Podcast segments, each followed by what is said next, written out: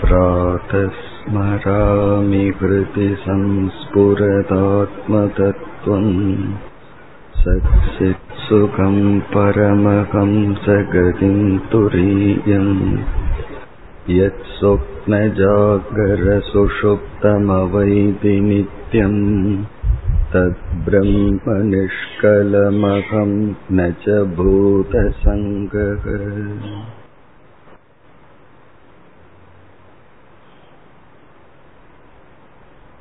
தியானம் என்பது மானசம் தபக. நம்முடைய மனதை பிரதானமாக வைத்துக்கொண்டு செய்யப்படுகின்ற தவத்துக்கு தியானம் என்பது பெயர். சாஸ்திரம் நம்முடைய மனதை அந்த கரணம் என்று அழைக்கிறது. கரணம் என்று சொன்னால் கர்த்தாவுக்கு உதவி செய்வது என்பது பொருள். கர்த்தா என்பவன் ஒரு லட்சியத்தை அடைய சுதந்திரமாக இருப்பவன். ஒன்றை அடைய வேண்டும் என்ற லட்சியத்துக்கு முழு உரிமை பெற்றவன் கர்த்தா. செயல் செய்பவன். அந்த கர்த்தாவுக்கு உதவி செய்ய இன்ஸ்ட்ருமெண்ட் ஒரு கரணமாக நம்முடைய மனம் நமக்கு இருப்பதாக சாஸ்திரம் அறிமுகப்படுத்துகிறது. அப்படி என்றால் அந்த கரணம் என்று சொல்லப்படுகின்ற மனதை கர்த்தாவுக்கு கீழ் வைத்திருந்தால்தான் கர்த்தா கரணத்தை பயன்படுத்தி தான் அடைய வேண்டிய லட்சியத்தை அடைய முடியும். ஆகவே நம்முடைய மனம் என்கின்ற கரணத்தை முறையாக செம்மைப்படுத்துவது நம்முடைய கடமை ஆகின்றது அந்த மனதை செம்மைப்படுத்த நாம் நேற்று வந்து காயிகம் வாச்சிகம் மானசம் மூன்று நிலைகளில் தவம் செய்ய வேண்டும்னு பார்த்தோம். அதில் காயிகத்தில் ஆரம்பித்து பிறகு அப்படியே வாச்சிகமாக வந்து பிறகு மானசமான தவம் என்று சொல்லப்படுவதுதான் தியானம். அதுல காயிக தவத்தை பார்த்தோம். வாச்சிக தபமும் நமக்கு தெரியும். சொல்லுல கட்டுப்பாடு அகிம்சையை பின்பற்றுவது போன்றது. இனி மானச தபம் தியானத்தை பற்றி இப்பொழுது பார்ப்போம். பதஞ்சலி தியானத்துக்கு லட்சணம் இவ்விதம் கொடுக்கின்றார். தத்ர பிரத்யய ஏகதானதா தியானம். இது வந்து பதஞ்சலியினுடைய தியானத்திற்கான லட்சணம். தத்ர என்றால் நாம் எடுத்துக்கொண்ட லட்சியத்தில் தத்ர தேசே நாம் எடுத்துக்கொண்ட இடத்தில் பிரத்யம். நம்முடைய எண்ணங்களினுடைய ஏகதானதா? ஒரே சீராக இருத்தல். நாம் எந்த ஒரு லட்சியத்தை எடுத்துக்கொண்டோமோ அதிலேயே நம்முடைய எண்ண ஓட்டங்களை வைத்து பழகுதல் வைத்திருத்தல். அது தியானம். எந்த லட்சியமாக வேண்டுமானாலும் இருக்கலாம். அதிலேயே எண்ண ஓட்டங்கள் தொடர்ந்து இருக்க செய்வது தியானம். பிரத்யய ஏகதானதா தியானம். இவ்விதம் தியானம் என்பது நம்முடைய எண்ண ஓட்டங்களை ஒரே சீராக அல்லது லட்சியத்தில் வைத்து பழகுதல். இது வந்து தியானத்திலேயே சற்று மேல் நிலை இந்த நிலைக்கு வருவதற்கு நாம் படிப்படியாக தியான பயிற்சியில் ஈடுபட வேண்டும். அதனால தியானத்தை நம்ம பல கோணங்களில் பல படிகளாக பிரிக்கலாம். அப்படி பிரிப்பதற்கு முன் மனதினுடைய தன்மையையும் சற்று நாம் புரிந்து கொள்ள வேண்டும். காரணம் மனதை அடக்குவதற்கு தியானம் செய்கின்றோம். தியானம் செய்கின்ற கருவியும் மனசாக இருக்கின்றது. இப்ப மனதின் துணை கொண்டே மனதை நாம் நெறிப்படுத்த வேண்டும். அப்படி என்றால் மனதை பற்றிய சில உண்மைகளை நாம் அறிந்திருக்க வேண்டும். மனதினுடைய தன்மையை நாம் அறிந்திருக்க வேண்டும். பிறகு தியான பயிற்சியினுடைய அவசியத்தையும் நாம் முதலில் அறிய வேண்டும்.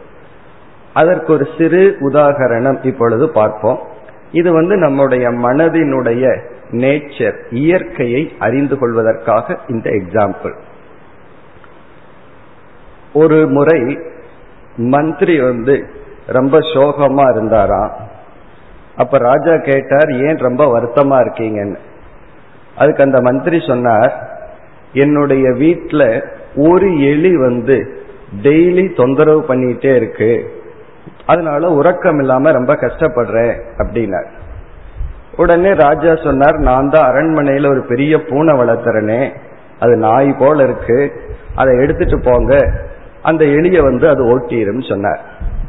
உடனே அந்த ராஜாவுக்கு அட்வைஸ் பண்ற ராஜகுரு ராஜா உங்க பூனைய கொடுக்காதீங்கன்னு சொன்னார்.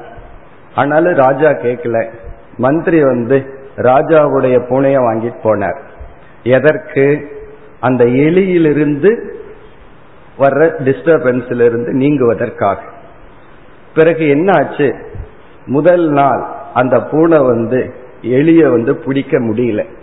இப்படி ஒரு வாரமா ராஜாவுடைய பூனை எலிய பிடிக்க போகும். எலி தப்பிச்சுக்குமே தவிர பூனையினால் அது முடியல.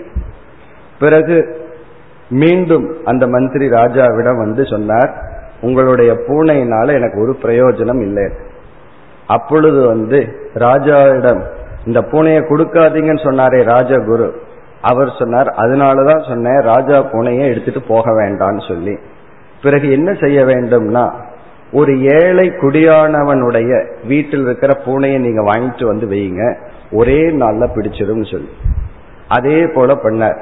ஒரு ஏழை குடியானவனுடைய வீட்டில் இருக்கிற பூனை எடுத்துட்டு வந்தார். ஒரே அட்டம்ல அந்த பூனை வந்து எளிய பிடிச்சிருது. பிறகு வந்து அந்த ராஜகுரு விளக்கம் சொன்னார். ராஜா வீட்டுல வளர்ற பூனை பூனையா வளரல.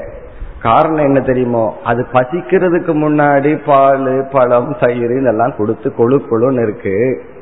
எளிய பிடிக்கிற சக்தி அதற்கு கிடையாது. அந்த திறமை அதை வளர்த்தி கொள்ளவில்லை.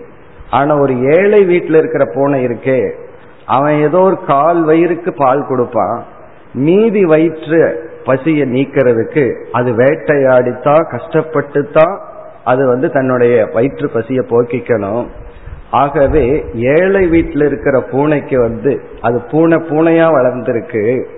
அது எளிய பிடிக்கிற திறனை வளர்த்தி இருக்கிறது. ராஜா வீட்டில் வந்து கொழு கொழுன்னு இருக்கிற பூனை வந்து அந்த திறமை அதனிடம் இருந்தும் அது போதிய பயிற்சி இல்லாத காரணத்தினால் அது வளர்த்தி கொள்ள முடியாமல் இருக்கிறது.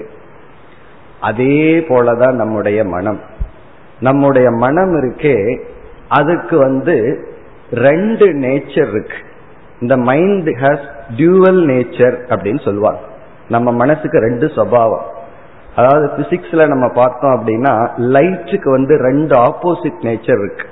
Light is a particle and wave அப்படின்னு சொல்லுவாங்க. அதே போல நம்ம மைண்டுக்கு வந்து ரெண்டு ஆப்போசிட் நேச்சர் இருக்கு.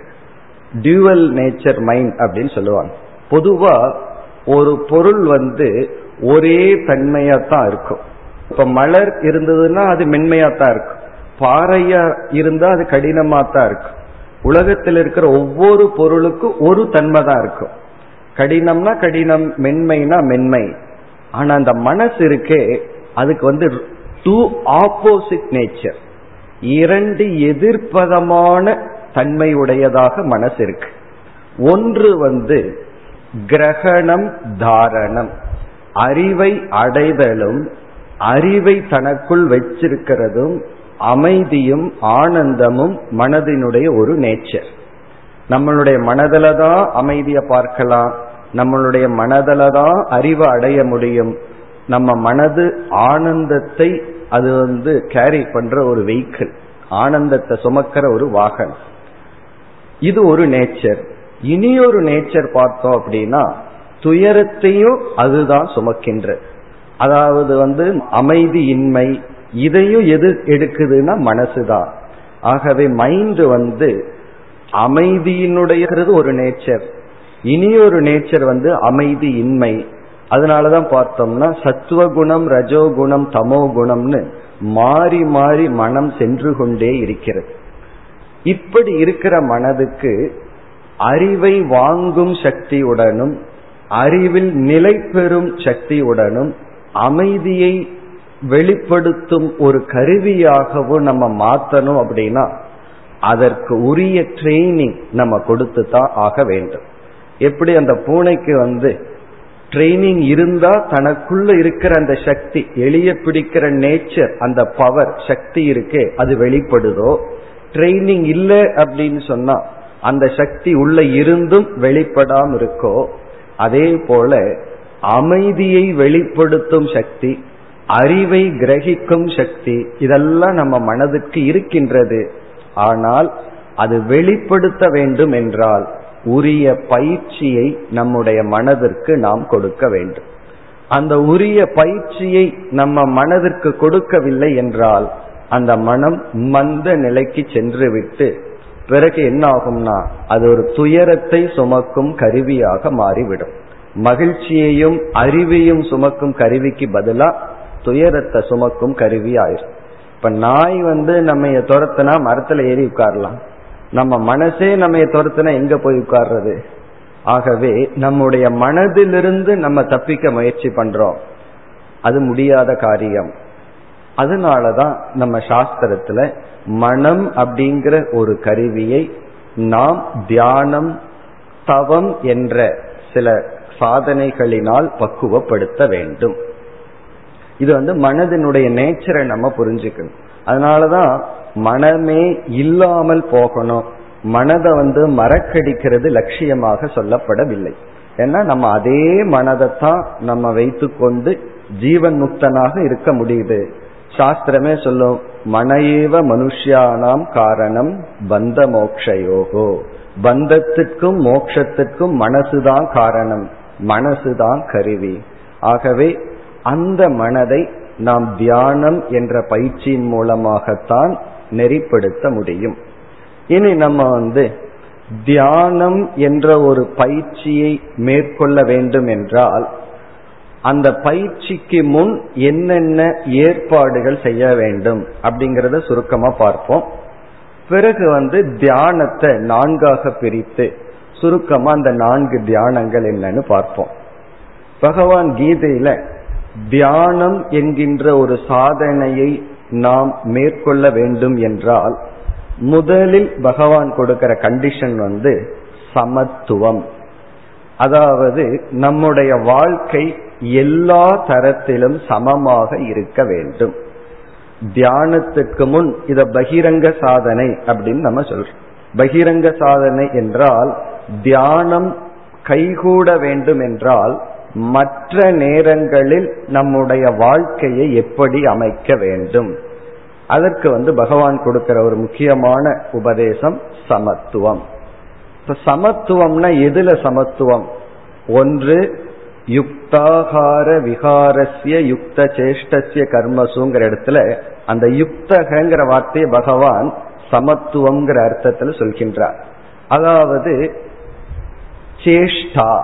சேஷ்டான்னா நம்முடைய ஆக்டிவிட்டிஸ் பொறுப்புகள் செயல்கள். அதிகமான உழைப்பு இருக்கக்கூடாது உழைப்பு இன்மையும் இருக்கக்கூடாது.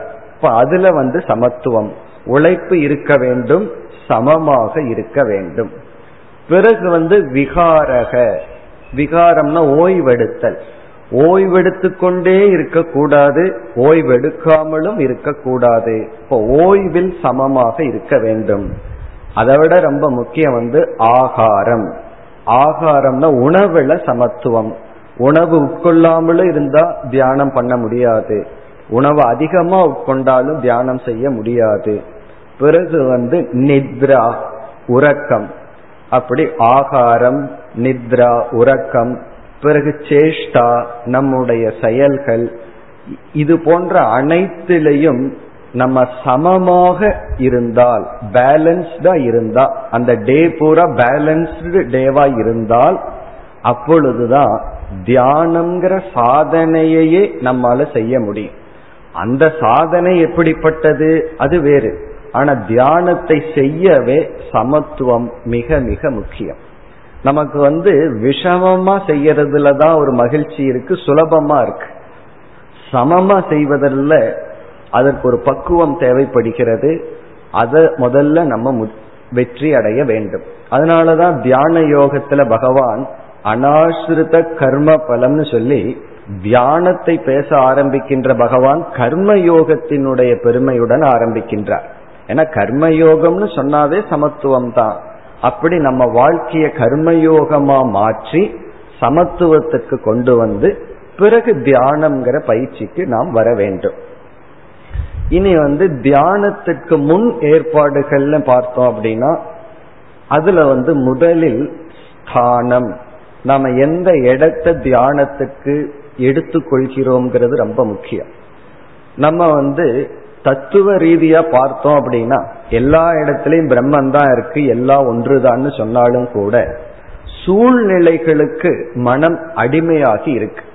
சூழ்நிலையை கடந்து நம்முடைய மனம் இருப்பதில்லை. ஆகவே சூழ்நிலையை நாம் தேர்ந்தெடுத்து சூழ்நிலையினுடைய உதவியை நாடுவது நம்முடைய கடமை ஆகிறது இப்ப எந்த சூழ்நிலை தியானத்துக்கு உகந்ததா இருக்கோ அல்லது ஒரு ஒரு இடத்துல தியானத்துக்குன்னு ஒரு இடத்தை நம்ம உருவாக்கி அதுல நம்ம எல்லாம் சேர்ந்து வந்து தியானம் செய்யும் பொழுது ஒருவர் ஒருவர் உதவி செய்து கொள்கின்றோம். ஏன்னா எல்லாம் அதே மனநிலையில வர்றோம். நம்ம வீட்டுல அமர்ந்தோம் அப்படின்னா அங்க இருக்கிற அந்த இன்ஃப்ராஸ்ட்ரக்சர் சூழ்நிலை வந்து நம்ம தியானத்துக்கு உற்சாகப்படுத்துவதில்லை.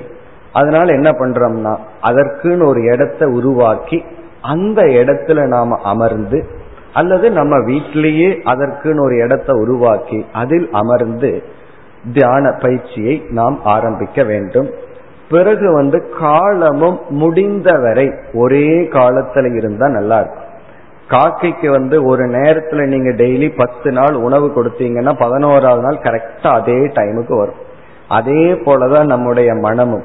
ஒரு நேரத்துல தியான பயிற்சியை கொடுத்து பழகணும் அப்படின்னா வேறு எங்க இருந்தாலும் அந்த நேரத்துல அந்த தியானம் மூடுன்னு சொல்லுவார்கள். தியானம் பண்ணலாம் அப்படிங்கிற ஒரு உணர்வு நமக்கு வந்து விடும் அப்படி ஸ்தானம் காலம் இதெல்லாம் ரொம்ப முக்கியம். இந்த எந்த ஒரு பயிற்சி எடுத்துக்கொண்டாலும் அதுல ரொம்ப முக்கியம் வந்து தொடர்ச்சி.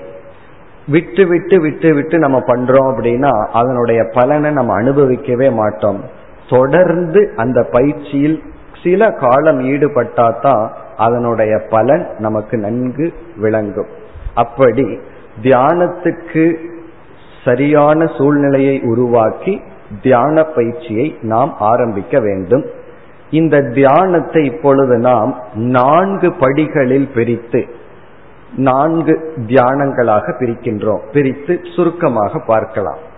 அதுல வந்து முதல் தியானம் முதல் படியான தியானம் நம்மை அமைதிப்படுத்தும் தியானம். அப்படித்தான் ஃபர்ஸ்ட் தியானத்தை நாம் ஆரம்பிக்க வேண்டும். ஃபர்ஸ்ட் தியானத்தை வந்து ரிலாக்ஸேஷன் மெடிடேஷன் அல்லது அமைதிப்படுத்தும் தியானம். இது வந்து முதல் தியானம். இப்ப இந்த அமைதிப்படுத்தும் தியானம் என்றால் என்ன? நம்முடைய உடல் நம்முடைய இந்திரியங்கள் பிராணன் மனம் புத்தி இவைகளையெல்லாம் அமைதிப்படுத்துவதுதான் தியானத்தினுடைய முதல் படி அல்லது முதல் விதமான தியானம். அது எப்படி அமைதிப்படுத்துவது என்றால் நாம் தியானத்துக்கு அமர்ந்தவுடன் மனதில் நம்முடைய உடலை பார்க்க வேண்டும். மனதிற்குள்ள நம்முடைய உடலை பார்க்கணும். அப்படி பார்த்து ஒரு சங்கல்பம் அல்லது ஒரு கற்பனையை மேற்கொள்ள வேண்டும். என்னுடைய உடல் இப்பொழுது அமைதியாக உள்ளது என்ற ஒரு பாவனையை நாம் மேற்கொள்ள வேண்டும். அதற்கு பிறகு என்ன செய்ய வேண்டும்? நம்முடைய பிராணனை கவனிக்க வேண்டும். அதுவும் மனதிற்குள் நம்முடைய பிராணனை கவனித்து இப்பொழுது என்னுடைய பிராணன் சீராக இயங்குகின்றது என்கின்ற எண்ணத்தை உருவாக்க வேண்டும். இதுல ஒரு பெரிய ரகசியம் என்னவென்றால் நம்முடைய உடல் இந்திரியங்கள் மனம் புத்தி இவைகளை நம்ம அப்சர்வ் பண்ணாவே அது அமைதி அடைந்து விடும் பாதி அமைதியை அடைந்து விடும் ஒரு குழந்தை போல. குழந்தை வந்து ஏதாவது சத்தம் போட்டு விளையாடிட்டு இருக்கோம். பெரியவங்க வந்து அதை பார்த்தாவே கொஞ்சம் ஒரு அமைதி அடைஞ்சிடும் ஜஸ்ட் அப்சர்வேஷனே அமைதியை கொடுக்கும். அப்படி நம்முடைய மனதை நம்முடைய புத்தியை நம்முடைய இந்திரியங்களை நம்முடைய உடலை பார்த்தல். பார்த்தல் இந்த இடத்துல அப்சர்வேஷன் மனதிற்குள்ள அதை பார்க்கும் பொழுதே ஓரளவுக்கு அது அமைதிக்கு வந்து விடும். இதுதான் முதலில் நாம் செய்ய வேண்டிய தியானம். அல்லது நாம் எப்படிப்பட்ட தியானத்தில் ஈடுபட்டாலும் முதலில் என்ன செய்ய வேண்டும்? அமர்ந்ததற்கு பிறகு நம்முடைய உடல் முதல்ல ஸ்தூல சரீரத்தை எடுத்துக்கொண்டு இந்த உடல் இப்பொழுது அமைதியாக இருக்கிறது என்கின்ற பாவனையை மேற்கொள்ள வேண்டும். அப்படி ஒரு சில நிமிடங்கள் அல்லது ஒரு சில எண்ணங்கள் ஸ்தூல சரீரத்தை முடிச்ச உடனே நம்முடைய பிராணனுக்கு வர வேண்டும். அப்படி பிராணனுக்கு வந்து ரெண்டு விதத்துல செய்யலாம். மெதுவாகவே பிராணனை சில சமயங்கள்ல விட்டு சில சமயங்கள்ல எடுக்கலாம். மெதுவா விடுவது மெதுவா எடுத்தல் அப்படி ஒரு மூணு நாலு முறை செய்யலாம். பிறகு அதை நம்ம செய்யாட்டி கூட மன அளவில் என்னுடைய பிராணன் இப்பொழுது சீராக இருக்கின்றது என்கின்ற தாட் அந்த எண்ணமே உடனே பிராணனை அமைதிப்படுத்தி விடும் அந்த எண்ணமே பிராணனை சீர்படுத்தி விடும். அப்படி பிராணனுக்கு சென்று அதற்கு பிறகு நம்முடைய இந்திரியங்களை தியானிக்க வேண்டும். ஒவ்வொரு இந்திரியங்களா எடுத்துக்கொண்டு இப்பொழுது என்னுடைய கண் அமைதியாக இருக்கிறது. என்னுடைய ஸ்ரோத்ர இந்திரியம் காதானது அமைதியாக இருக்கிறது என்று இந்திரியங்களினுடைய அமைதியை தியானித்தல். அதற்கு பிறகு என்ன செய்ய வேண்டும்? நம்முடைய மனதிற்கு வர வேண்டும். அந்த மனதிற்கு வந்து மனது கிட்ட சொல்லணும் என்னுடைய மனம் இப்பொழுது அமைதியாக இருக்கிறது. அப்படி நினைக்கும் பொழுதே மனம் ஓரளவுக்கு அமைதியை அடையும். இந்த மனம்ங்கிற ஒரு கருவி இடத்துல நாம வந்து போராடியோ ரகல பண்ணியோ சண்டை போட்டோ வெற்றி அடைய முடியாது. அதனிடம் பணிவாக போகணும். ஏன்னா நம்ம வந்து பணிவை பத்தி வேதாந்தத்துல அடிக்கடி சொல்லுவோம். ஃபர்ஸ்ட் பணிவு நம்ம கிட்டே ஆரம்பிப்போமே. நம்ம மனதுக்கே நம்ம பணிஞ்சு போவோம். நம்ம மனதுக்கே நம்ம சரணடைவோம். எப்படின்னா உன்னை வெல்வதற்கு எனக்கு சக்தி இல்லை. உனக்கு கமாண்ட் பண்றதுக்கு எனக்கு சக்தி இல்லை. அதனால என்ன அப்படின்னா நீ வந்து உனக்கு நான் பணிஞ்சு போறேன். நீ அமைதியாக இரு என்று நமக்கு நாமே பூர்வபக்ஷி ஆகாமல் நமக்குள்ளேயே நாம ஸ்பிளிட் பர்சனாலிட்டின்னு சொல்றது. போராடாமல் நமக்குள்ளேயே நாம் சரணடைதல். நம்ம மனதிடமே ரிக்வஸ்ட் பிரார்த்தனை செய்தல். என்ன என்றால் நீ வந்து இப்பொழுது அமைதியாக இரு. எதை பற்றியும் சிந்திக்காதே. அதற்கென்று உனக்கு தனி நேரத்தை கொடுக்கறேன் அப்படின்னு சொல்லி மனதை நாம் பாவனை செய்து அதை அமைதிப்படுத்துதல். அதற்கு பிறகு ஒன்று இருக்கு. அது வந்து நம்முடைய புத்தி. நம்ம மனம் அமைதியா இருந்தா நமக்கு எத்தனையோ பொறுப்புகள் ரெஸ்பான்சிபிலிட்டி எல்லாம் இருக்கு வீட்லயோ ஆபீஸ்லயோ அந்த நேரத்துல என்ன ஆகும் அப்படின்னா புத்தி வந்து பிளான் போட ஆரம்பிக்கும். ஏன்னா எத்தனையோ டேட்டாஸ் உள்ள போயிருக்கும் நமக்கும் நேரம் இல்லாம இருந்திருக்கு. தியானம் செய்யும் பொழுதுதான் ஒரு நல்ல முக்கியமான டிசிஷன் எடுக்கலாங்கிற தாட் எல்லாம் வேலை பண்ணிட்டு இருக்கும் அதனாலதான் சில பேர் தியானம் பண்ண ஆரம்பிச்சு பிசினஸ் நல்லா செய்வார்கள். காரணம் என்ன தெரியுமோ? அந்த நேரத்துல மன அமைதியா இருக்கும். புத்தி வந்து ரைட் டிசிஷன் எல்லாம் எடுக்கும். அதற்கு ஓகே ஆனா இப்படியே போயிட்டு இருந்தது அப்படின்னா அப்புறம் தியானம் நம்ம பண்ண முடியாது. ஆகவே அந்த நேரத்துல புத்திக்கு என்ன இன்ஸ்ட்ரக்ஷன் கொடுக்கணும் அப்படின்னா இப்பொழுது புத்தியான நீ புத்தியாக இருக்காதே. உனக்கு இப்ப வந்து எந்த விதமான திங்கிங் வேண்டாம். எதையும் நீ சிந்திக்காதே. உடனே புத்தி சொல்லி இல்ல ஒரு முக்கியமான விஷயத்த சிந்திச்சு முடிவு எடுக்கணுமேனா?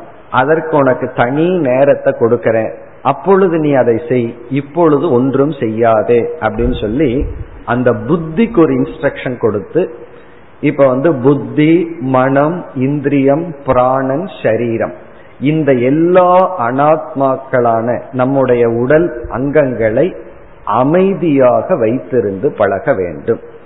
இதுதான் தியானத்தினுடைய முதல் ஸ்டெப் கொஞ்ச காலம் இந்த தியானமே பண்ணிட்டு இருக்கலாம் அல்லது ஒவ்வொரு தியானத்திற்கு முன் அமைதி அடையும் வரை ஐந்து நிமிடம் வந்து நம்முடைய கருவிகளை அமைதிப்படுத்தும் தியானம்.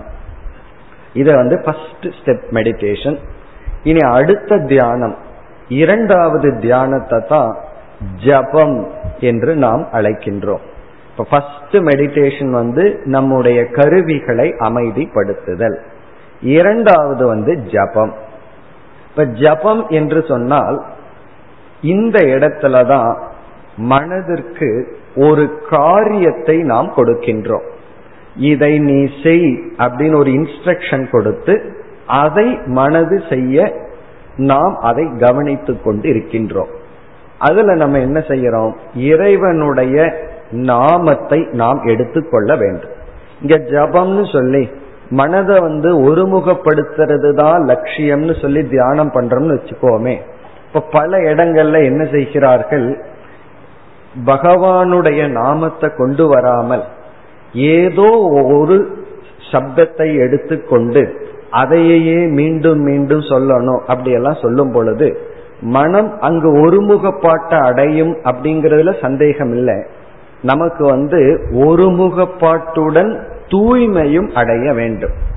இப்ப வெறும் பகவானுடைய நாம இல்லாம ஏதோ ஒன்னு ரெண்டுங்கிற சொல்லோ அல்லது அர்த்தமற்ற சில சொற்களையோ நாம எடுத்துக்கொண்டு தியானம் செய்தால் கண்டிப்பா ஒரு நிலைப்படும். அதுல சந்தேகம் இல்லை ஆனா பகவானுடைய நாமம் இருந்தால்தான் அந்த ஒருமுகப்பாட்டுடன் சித்த சுத்தியும் நமக்கு கிடைக்கும்.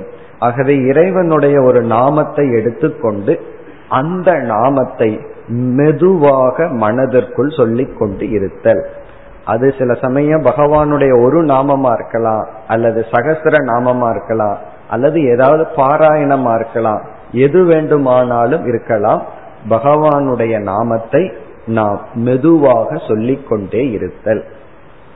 அதுலேயும் ஆரம்ப நிலையில பார்த்தோம்னா ரொம்ப ஸ்பீடா சொல்லிட்டு இருப்போம்.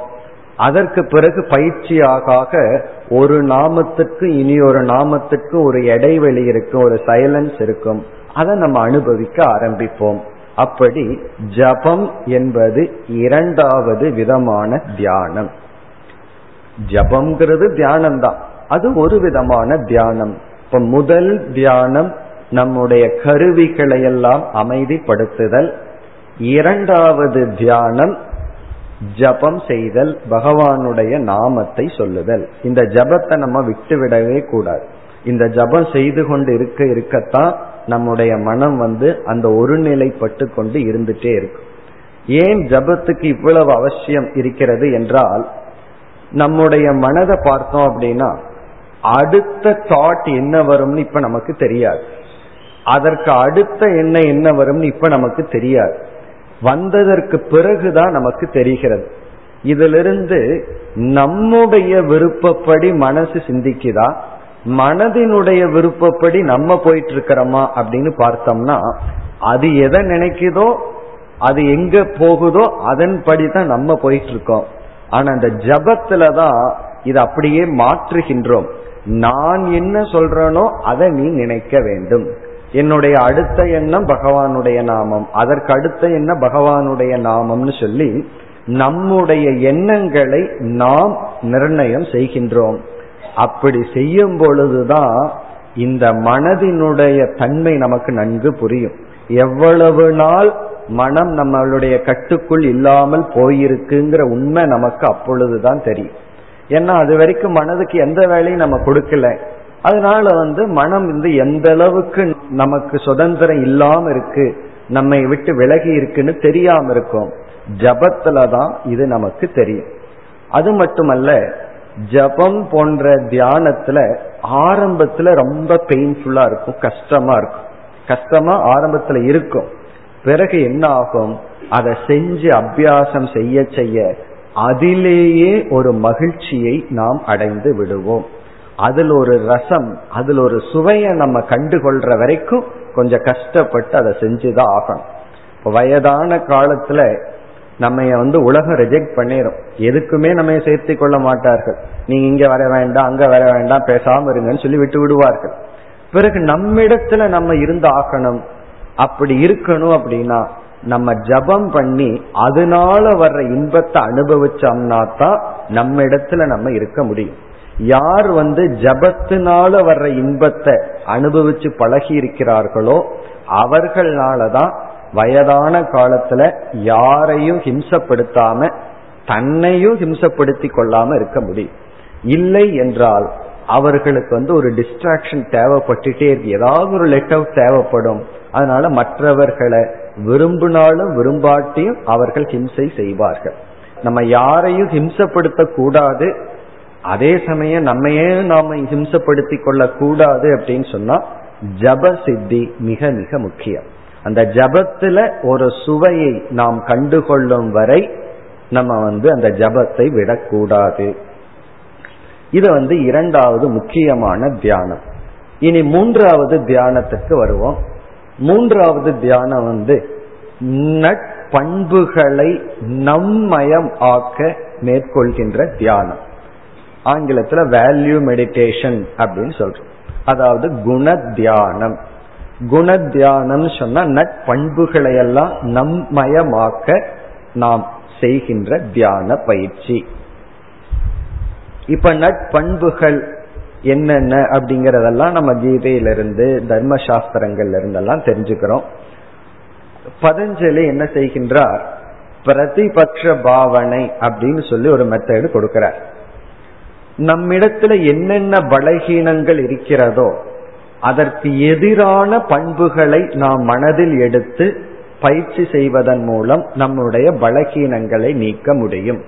இப்ப வந்து கருமித்தனம் ஒன்று இருக்கு. யாரிடத்திலுமே ஷேர் பண்ணாத ஒரு லோப புத்தி நமக்கு இருந்தா தானம்ங்கிற குணத்தை எடுத்துக்கொண்டு அதிலிருந்து வெளியே வரணும்.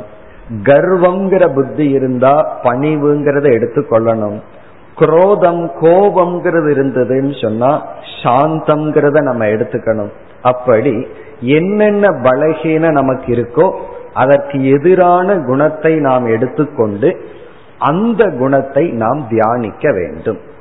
இப்ப இந்த வேல்யூ மெடிடேஷன் அப்படின்னு சொன்னா யார் யாருக்கு எந்தெந்த வேல்யூ பண்பை அடையணும்னு விருப்பம் இருக்கோ அந்த பண்பை முதலில் தியானத்தில் எடுத்துக்கொள்ள வேண்டும். எடுத்துட்டு எப்படி செய்யணும் அப்படின்னா அந்த பண்பு நமக்கு இருப்பதாக பாவனை கற்பனை செய்ய வேண்டும். பல சமயங்கள்ல கற்பனை வந்து உண்மையை விட பெருசாயிரும். உண்மையா இருக்கிறத விட கற்பனைக்கு ரியாலிட்டி அதிகமாயிரும். அப்படி நம்ம வந்து பாவனை கற்பனை செய்து அந்த குணம் நம்மிடம் இருப்பதாக நினைக்க வேண்டும். நினைச்சாவே ஒரு சந்தோஷம் இருக்கு. நம்மிடத்துல இல்லாத ஒரு குணம் நல்ல குணம் இருக்கிறதா நினைக்கிறதுலயே ஒரு சந்தோஷம்னு சொன்னா இருந்தா எப்படி இருக்கும்? அப்படின்னு நமக்குள்ளேயே தோன்றும். அதற்கு பிறகு என்ன செய்ய வேண்டும்? இந்த குணம் இல்லை என்றால் அதனால என்ன லாஸ் என்ன இழப்பு வரும் என்பதை தியானிக்க வேண்டும்.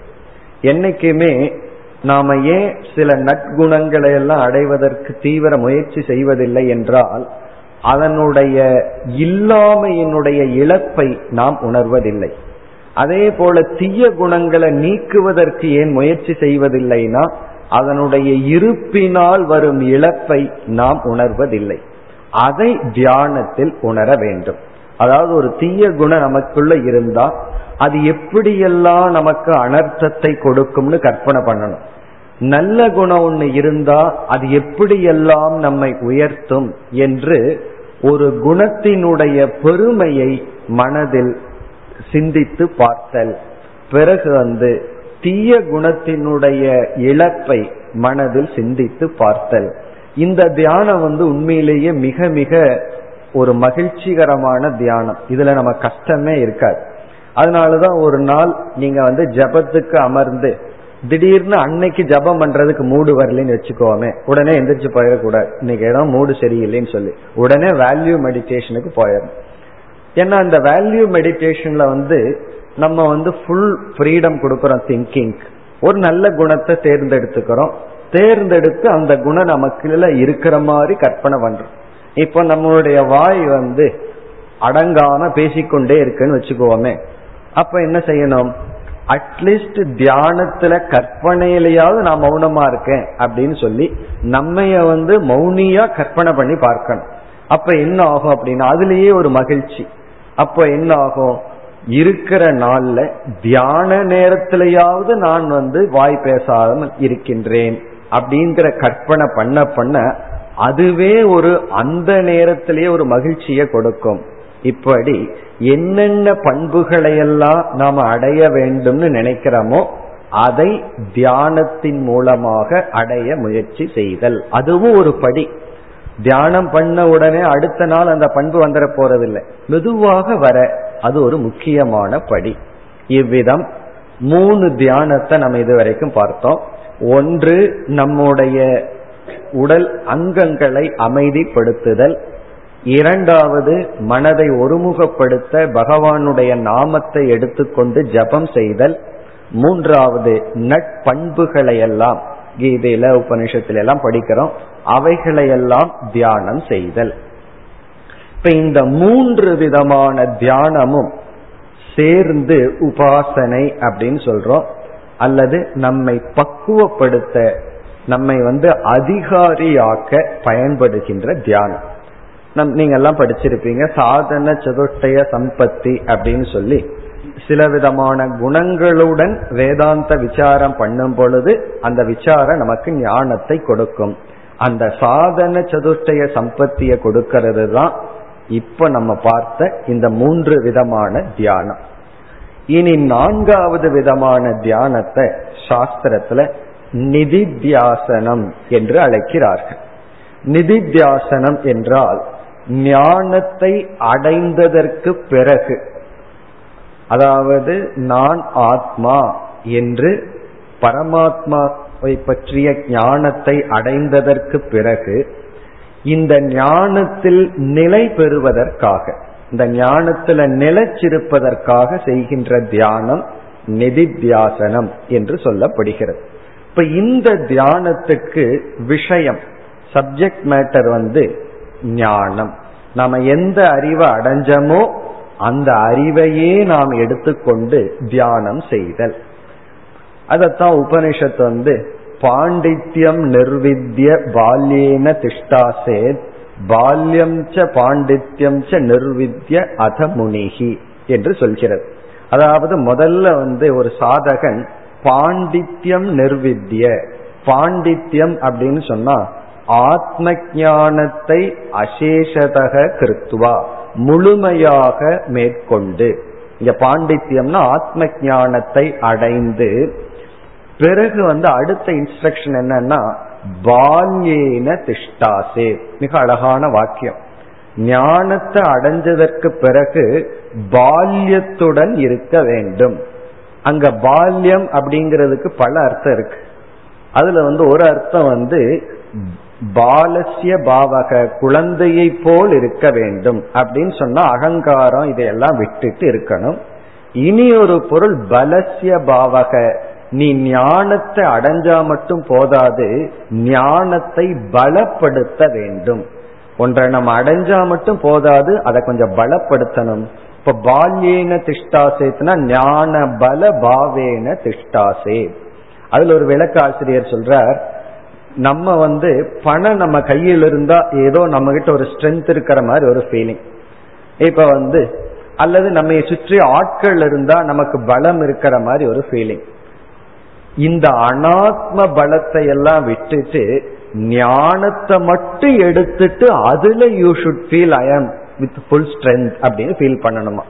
அதாவது பொருள் மக்கள் போன்ற அனாத்ம பலத்தை எல்லாம் விட்டுட்டு ஞானமே நமக்கு பலமாக இருக்க வேண்டும்.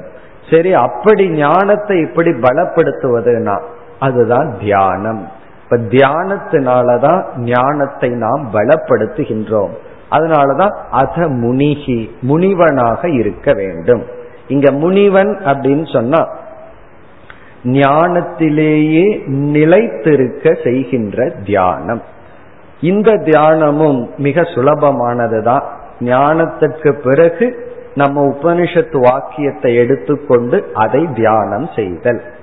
இப்ப வந்து முதல் முதல்ல உபனிஷத் படிச்சு உபனிஷத் என்ன கருத்து சொல்லுதுங்கிறதுக்காக படிச்சோம்னா அதுக்கு பேரு சிரவணம். தெரிஞ்சதற்கு பிறகு மீண்டும் மீண்டும் படிக்கிறோம். அதை நம்ம படிச்சாச்சு எதற்கு படிக்கிறோம்னா. இப்ப வந்து சன்ரைஸ நம்ம பார்க்கிறோம். சன் எப்படி ரைஸ் ஆகுதுன்னு பார்க்காத காலத்துல முதல் முதல் பார்க்கும்போது அது வந்து ஞானத்துக்காக பார்க்கிறோம். எப்படி சூரியன் உதிக்கிறது? அதை நம்ம பார்த்துட்டோம். அதற்கு பிறகு மீண்டும் மீண்டும் காலையில வாக் போகும்போது சூரியன் உதிக்கும் போது அப்படியே நின்று பார்க்கிறோம் அப்படின்னா அது ஞானத்திற்காக நம்ம பார்க்கல. அது நமக்கு தெரியும் எப்படி உதிக்குதுன்னு சொல்லி அதனுடைய அழக ரசிக்கிறதுக்கு அனுபவத்திற்காக பார்க்கிறோம். ஆகவே அனுபவத்துக்காக பார்க்கறதுங்கிறது வேற ஞானத்துக்காக பார்க்கறதுங்கிறது வேற. ஞானத்துக்காக பார்க்கறது ஃபர்ஸ்ட் டைம் அதுக்கப்புறமெல்லாம் பார்க்கறது அனுபவத்துக்காக. அதே போல உபனிஷத்தை படிச்சு புரிஞ்சுக்கிறது ஃபர்ஸ்ட் டைம் ஒரு முறை படிச்சு புரிஞ்சுட்டோம் அப்படின்னா கருத்து போயாச்சு. மீண்டும் மீண்டும் படிக்கிறது எதற்குனா புதிய கருத்துக்காக அல்ல அதிலேயே மனதை நிலைப்படுத்துவதற்காக. மீண்டும் மீண்டும் நம்ம படிக்கிறது வந்து நமக்கு ஒரு ரிமைண்டர் அதிலேயே இருப்பதற்காக. அதனாலதான் சிரவணம் பல முறை நடக்கும் பொழுது ஒரு இரு முறைக்கு பிறகு வர்ற சிரவணம் அது அப்படியே நிதித்தியாசனம் பார்த்து அது மாறியது காரணம் என்ன? அந்த இடத்துல சிரவணத்தினுடைய பர்பஸ் வந்து தியானம். சாஸ்திரத்தை கேட்கறது அதை சிந்திக்கிறது வந்து அந்த அறிவில் நிலை பெறுவதற்காக. அதனாலதான் சில உபனிஷத் முக்கியமான வாக்கியங்களை மனதில் எடுத்துக்கொண்டு அதை நமக்கு நாமே தியானம் செய்து அதனுடைய உள் அர்த்தத்தை எந்த ஒரு ஞானத்திலிருந்து ரிஷி வாயில் அந்த மந்திரம் வந்ததோ அந்த ஞானத்தை அடைவதற்காக அல்லது கிரகிப்பதற்காக நிலை பெறுவதற்காக செய்கின்ற தியானம் நிதித்தியாசனம் என்று சொல்லப்படுகிறது. இவ்விதம் சாஸ்திரத்துல வந்து தியானத்தை நான்காக பிரிக்கப்பட்டுள்ளது. ஒன்று அமைதி தியானம் இனி ஒன்று ஜபம் இனி ஒன்று நட்பண்புகள் குண தியானம் நான்காவது நிதி தியாசனம். இதுல வந்து எந்த நாள்ல எந்த நேரத்துல நமக்கு எதை செய்யறதுக்கு விருப்பம் இருக்கோ அதை நம்ம செய்யலாம். ஆனா ஆரம்பத்துல அமைதி தியானத்தை நம்ம செஞ்சுட்டு பிறகு ஜபத்தை விடவே கூடாது. ஏதாவது சில நாள் ஜபம் பண்றதுக்கு மனசு ஒத்து வரலைன்னா பரவாயில்ல. அதுக்காக நம்ம அதை விட்டு விடவே கூடாது. அந்த ஜபத்தையும் தொடர்ந்து செய்ய வேண்டும். அதற்கு பிறகு நட்பண்புகளையும் நாம் தியானத்தின் மூலமாகத்தான் அடைய முடியும். சில பண்புகளை வந்து காய்க வாச்சிக தவத்திலேயே அடைஞ்சிடலாம். ஆனா சில பண்புகளை வந்து மானச தபமான தியானத்துலதான் அடைய வேண்டியது இருக்கு. ஏன்னா சில குணங்கள் சுலபமா நமக்கு வந்துடும் சில குணங்கள் அவ்வளவு சுலபமா நமக்கு வருவதில்லை. அப்ப நம்ம கடினப்பட்டு தவத்தினாலதான் அதை நாம் அடைய முடியும்.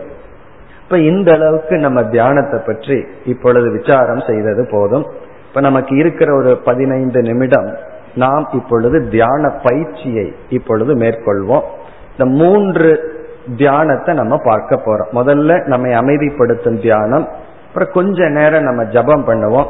அதற்கு பிறகு வேல்யூ மெடிடேஷன் அந்த வேல்யூ மெடிடேஷன்ல முக்கியமான வேல்யூ வந்து கிராட்டிடியூட் நன்றி உணர்வுன்னு ஒரு வேல்யூ அந்த வேல்யூவை நம்ம வந்து எடுத்துட்டு தியானம் செய்ய போகின்றோம். இப்ப நம்ம தியானத்தை ஆரம்பிக்கலாம். தியானத்தினுடைய முடிவானது மூன்று முறை ஓம் சாந்தி சாந்தி சாந்தின்னு சொல்லும் பொழுது தியானம் நிறைவு பெறும். இப்பொழுது வந்து நம்ம தியானத்தை ஆரம்பிப்போம்.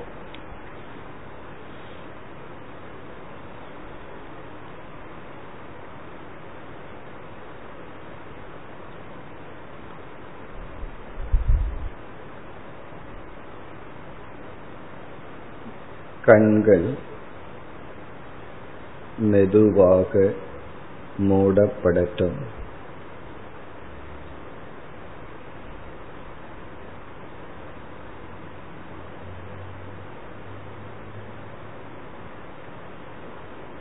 நம்முடைய கைகள் மென்மையாக கோர்க்கப்பட்டிருக்கட்டும்.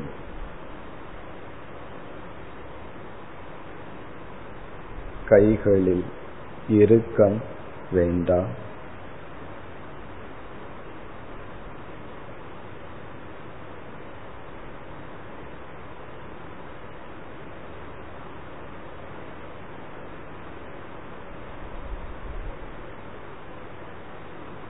நம்முடைய உடல் அமைதியாக அசைவற்று அமர்ந்திருப்பதை உணர்வோம்.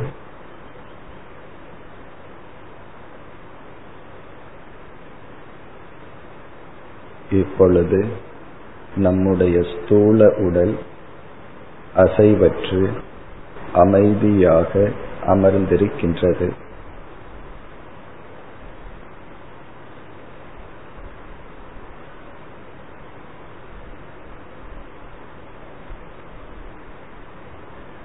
அடுத்து நம்முடைய கவனம் பிராணனுக்கு செல்கிறது.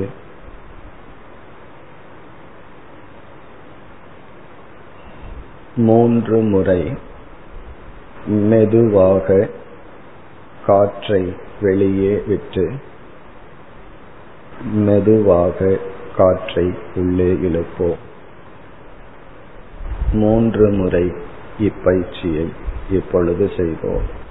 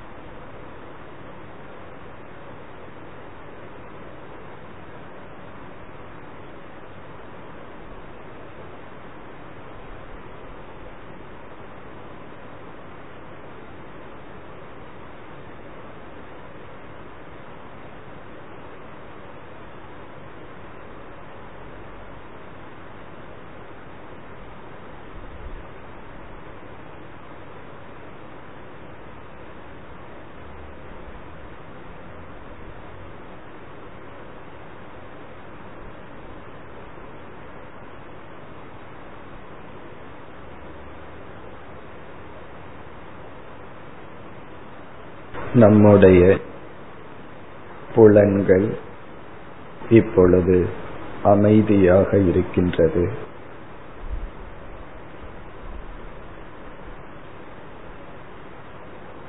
கண்களில் பரபரப்பு இல்லை.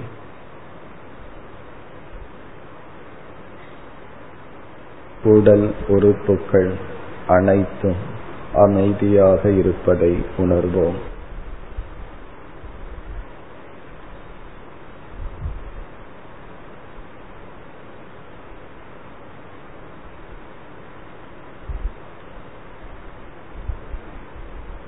நம்முடைய மனதிற்கு வருகின்றோம்.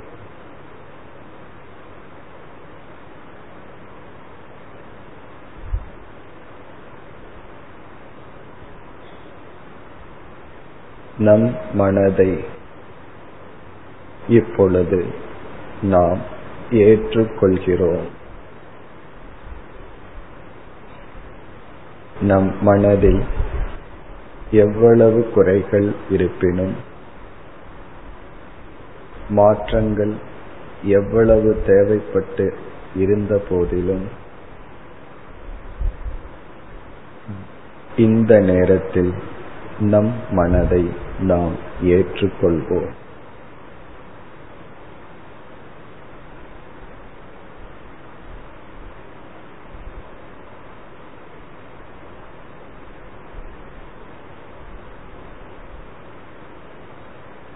நம் மனதை இப்பொழுது நாம் நிந்திக்கவில்லை. நம்மிடம் நாம் சலித்துக் கொள்ளவில்லை.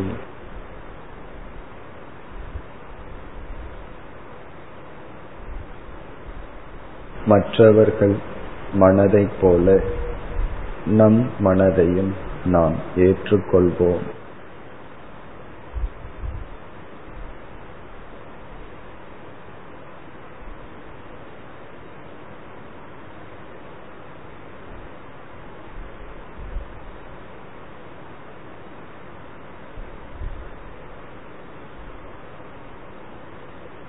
நம்முடைய அறிவுக்கு இப்பொழுது வருவோம்.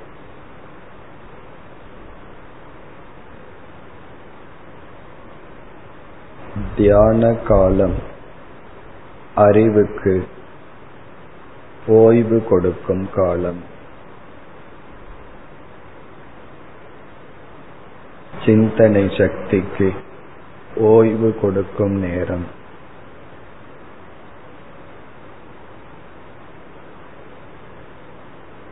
ஆகவே நம்முடைய அறிவுக்கு இப்பொழுது ஓய்வு. எதிர்கால திட்டம் இப்பொழுது ஒன்றும் இல்லை.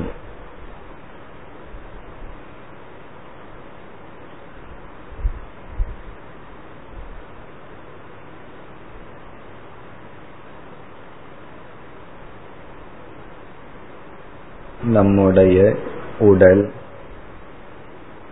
பிராணன் இந்திரியங்கள் மனம் புத்தி இவைகள் இப்பொழுது அமைதியாக உள்ளது. பரபரப்பு அற்று உள்ளது.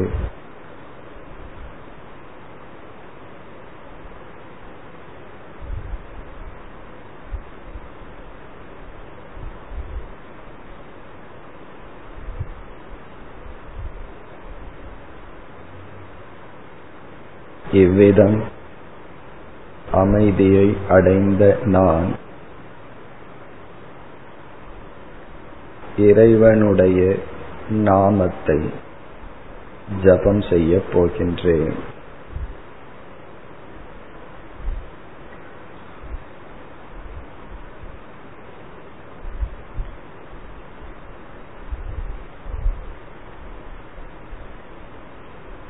ஒரு முறை இறைவனுடைய நாமத்தை நான் கூற மெதுவாக நீங்கள் மூன்று முறை அந்த நாமத்தை மனதிற்குள் கூற வேண்டும்.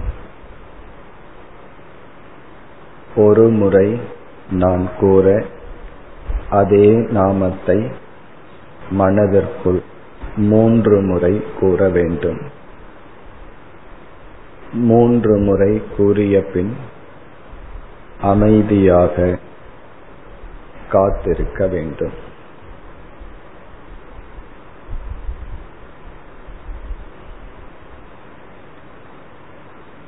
ஓம் ஈஷாய நமக.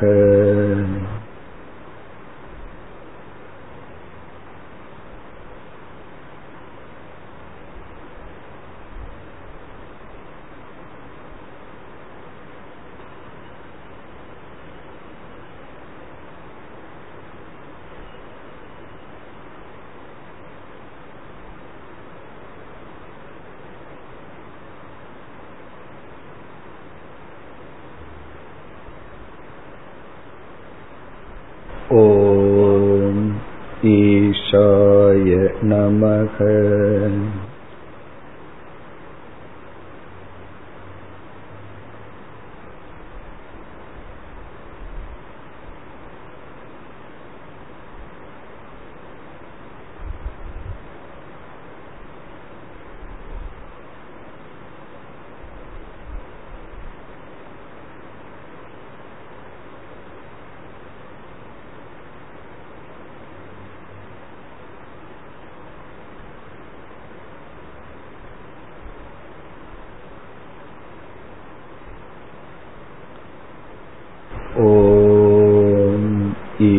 ईशाय नमः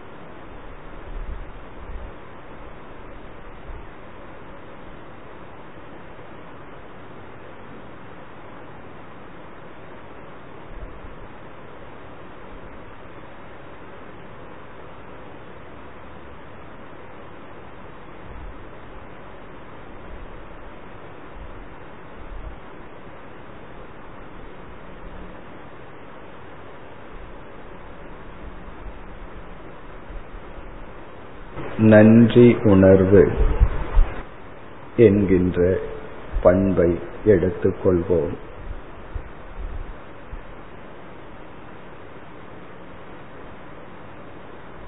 இந்த பண்பை பிரார்த்தனையாக இப்பொழுது தியானிப்போம். இறைவா யாரெல்லாம் எனக்கு கஷ்டத்தை கொடுத்தார்களோ அவர்களுக்கு நான் நன்றியை சமர்ப்பிக்கின்றேன். காரணம் கஷ்டத்தில்தான் நான் அதிகமாக பண்பட்டுள்ளேன்.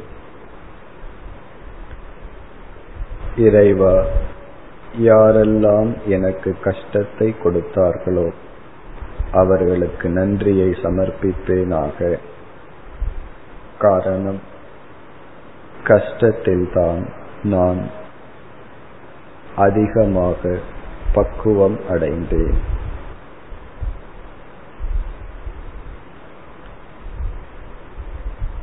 இறைவா யாரெல்லாம் எனக்கு மகிழ்ச்சியை கொடுத்தார்களோ அவர்களுக்கும் நான் நன்றியை சமர்ப்பிக்கின்றேன். மகிழ்ச்சி என்ற மருந்தை நாம் அருந்தாது இருந்திருந்தால் கஷ்டத்தை தாங்கும் சக்தியை கஷ்டத்தை சாதனையாக்கும் சக்தியை நான் அடைந்திருக்க மாட்டேன். இறைவா யாரெல்லாம் எனக்கு மகிழ்ச்சியை கொடுத்தார்களோ அவர்களுக்கும் நன்றியை சமர்ப்பிக்கின்றேன். மகிழ்ச்சி என்ற மருந்தை அருந்தாமல் இருந்திருந்தால் கஷ்டத்தை தாங்கும் சக்தி எனக்கு கிடைத்திருக்காது. கஷ்டத்தை சாதனையாக்கும் மனநிலையை அடைந்திருக்க மாட்டேன். இவ்விதம் எனக்கு கஷ்டத்தை கொடுத்தவர்களுக்கும் மகிழ்ச்சியை கொடுத்தவர்களுக்கும் நான் நன்றி உணர்வுடன் நன்றி சொல்லும் மனநிலையை எனக்கு கொடுப்பாயாக. கஷ்டத்தை கொடுத்தவர்களுக்கும் மகிழ்ச்சியை கொடுத்தவர்களுக்கும் நான் நன்றி உணர்வை மட்டும் கொடுப்பேனாக. நன்றி உணர்வுடன் இருக்கும் மனநிலையை எனக்கு கொடு.